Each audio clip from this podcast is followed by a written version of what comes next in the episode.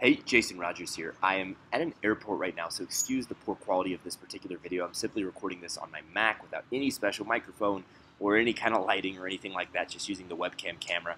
So excuse the low quality here. But look, what won't be low quality is the content of this video. Listen very closely here and watch very closely because I want to share with you a very, very sweet way, whether you're buying real estate or whether you're buying businesses, this is really a Jedi strategy to be able to procure that equity, that down payment that you're going to need to increase your odds of being able to complete a greater percentage of the transactions that you would like to complete. Look, I know many of you are liking to buy businesses with as little money down as humanly possible. And for many of you, you don't have considerable amounts of your own money that you can use for a down payment. But as you know, if you've been in this game for some time, banks want money down, sellers want money down. Everyone would prefer that you put money down. And if you have money to put down as that down payment, it's going to increase the odds of, of you essentially being able to complete that deal. And ultimately, it's going to allow you to buy more businesses or buy more real estate. So now I want to share with you, now that we've discussed quickly why equity does matter. And look, don't get me wrong, if you can do no money down, 100% seller finance, or some form of that, great. But I'm just letting you know the majority of business deals do not get completed in that fashion. So, given that, it's worthwhile to have a Jedi strategy in your back pocket for how to procure investor funds without it needing to be their liquid cash. Because one of the things that will happen, and by the way, I, I shot another video here on YouTube basically saying how to procure private equity or something of that form. I'll, I'll link it, uh, I'll put it in the little eye thing up here so you can click that and watch that video. That's where I basically share to you uh, how to pitch investors, how to find investors, really how to go about the actual sales pitch itself and how to really sell it. This video is about a strategy that you can use once you have an investor that's keen because here's what will happen. You will talk to somebody who loves your deal, loves the industry that you're in, loves your investment thesis, loves the team that you've built. They're really excited. But they say, look, I wish I had more money to invest. I wish I had more cash available right now, but my funds are tied up, you know, in my, my, my net worth is tied up in my home, or it's tied up in this, or it's tied up in that. Or often they'll say, you know, most of my money's in my 401k or my IRA, right? What's a 401k? What's an IRA? These are essentially different accounts that many Fortune 500 companies give employees as a bargaining chip to keep that employee working for them, right? So an IRA is a retirement account and a 401k is, is pretty much a very similar kind of account. These are accounts that Americans have, right? So if you're in a different country, there's probably a very similar type of system, especially if you're in a first world developed country. Look for the equivalent of a 401k or an IRA in your country, but in the United States, this works gravy, right? So here's, here's the deal. Most individuals will have six figures I should say most middle to kind of upper class individuals. Most individuals who have like, you know, a, a good job doesn't necessarily need to be a world class job, but it's a good job, right?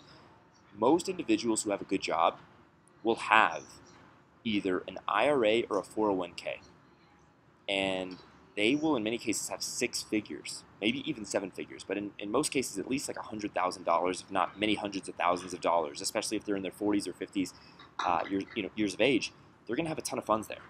But here's the thing, and I'm not a specialist in the IRA or the 401k, um, but really what generally happens is they can't release those funds or they can't they can't take those funds out until I believe they're the age of 62. I believe it's age of 62.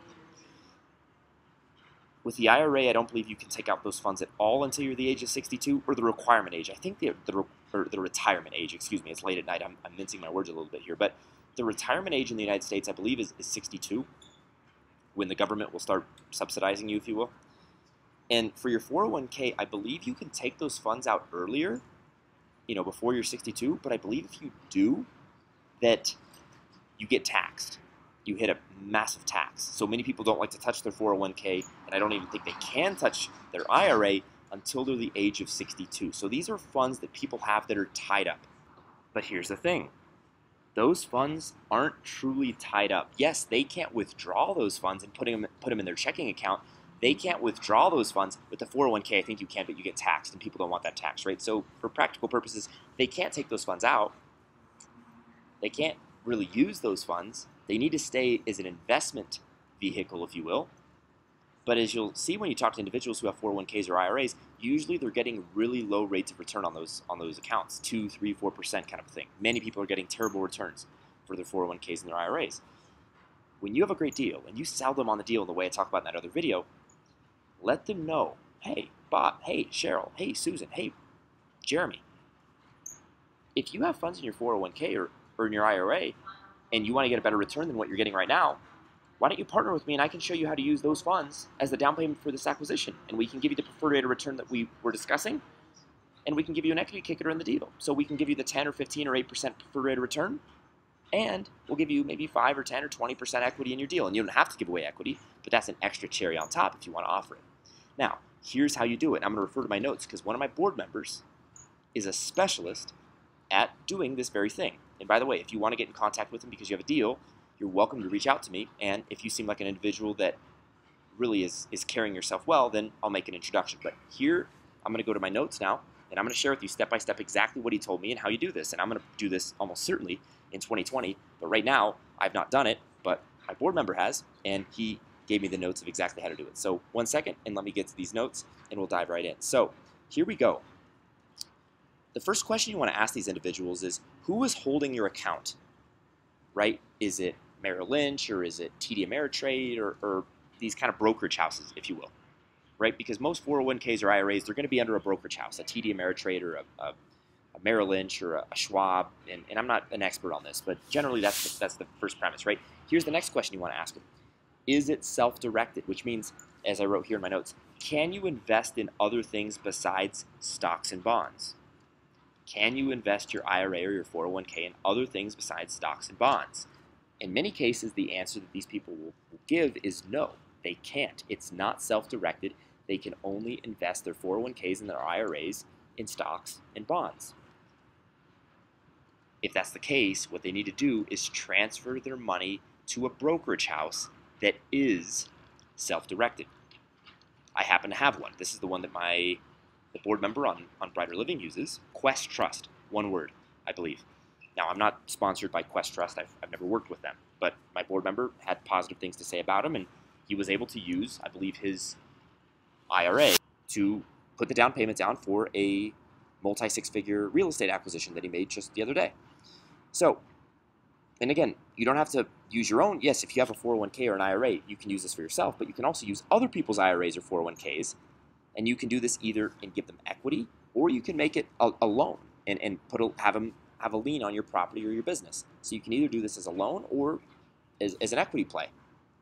And, the offer, as I wrote here in my notes, is real simply like, hey, if you put in 100k, we'll give you an 8% return and we'll give you some equity. Or, hey, we'll just give you an 8% preferred rate of return But you can do this. And I'm, I'm, reading through my notes here to see if there's anything else really that, that I should share, but you know, I'll, I'll run through you know, a couple of, of key examples.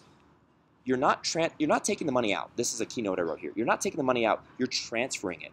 You don't touch the money, and that's the key, because if you touch the money, then you're going to pay taxes on it. And this is what people worry about, especially I think with the 401ks, is I don't want to I don't want to get taxed. And the retort is, is don't worry, Cheryl or Bob if we do this the right way, and if you work with with the board member that I that I am connected with, and he can really consult you. We actually recently started a, a consulting firm that, that specializes in this very thing because he's a true Jedi at this kind of stuff.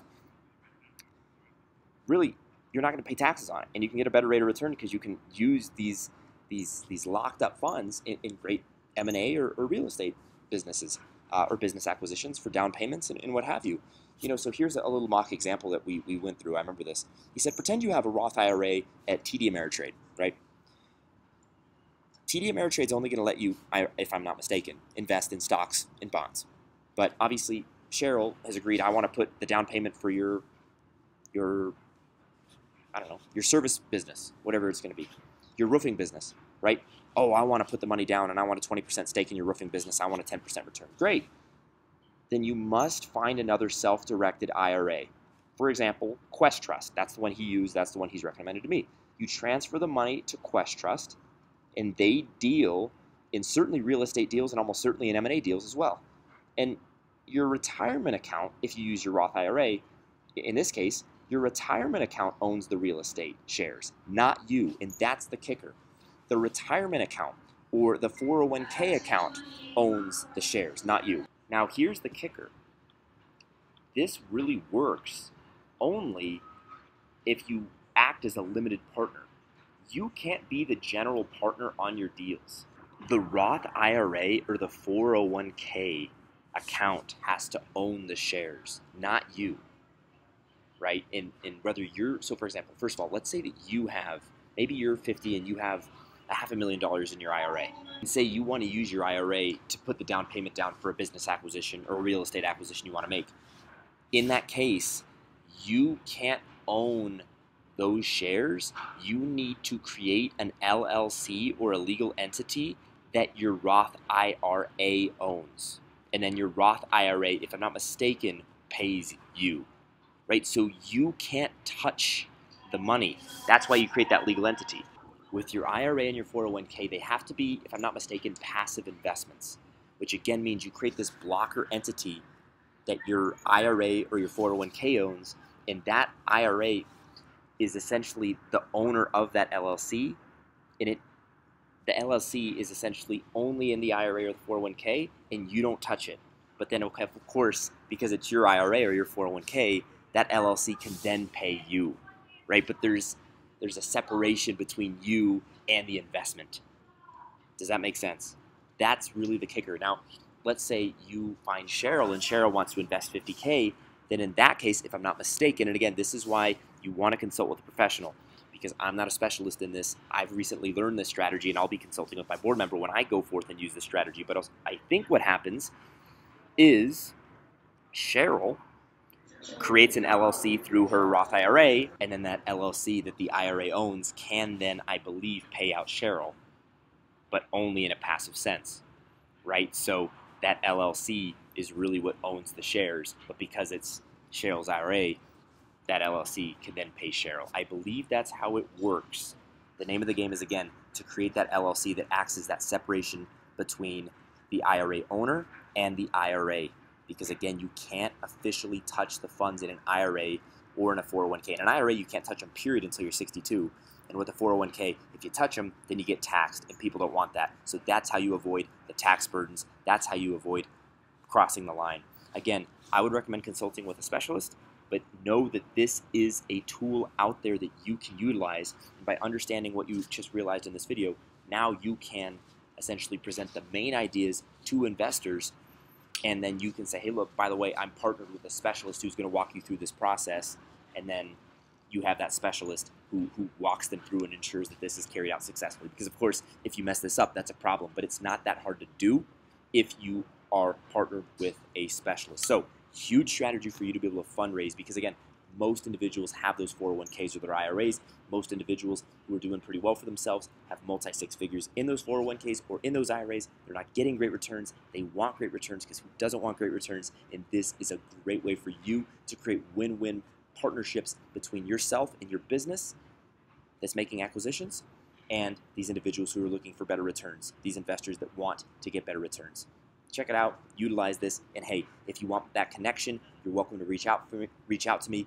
And if you are an individual that seems to have a legitimate business opportunity and you seem to have a great investment opportunity, then I will happily connect you with the board member who's a real specialist with these types of things.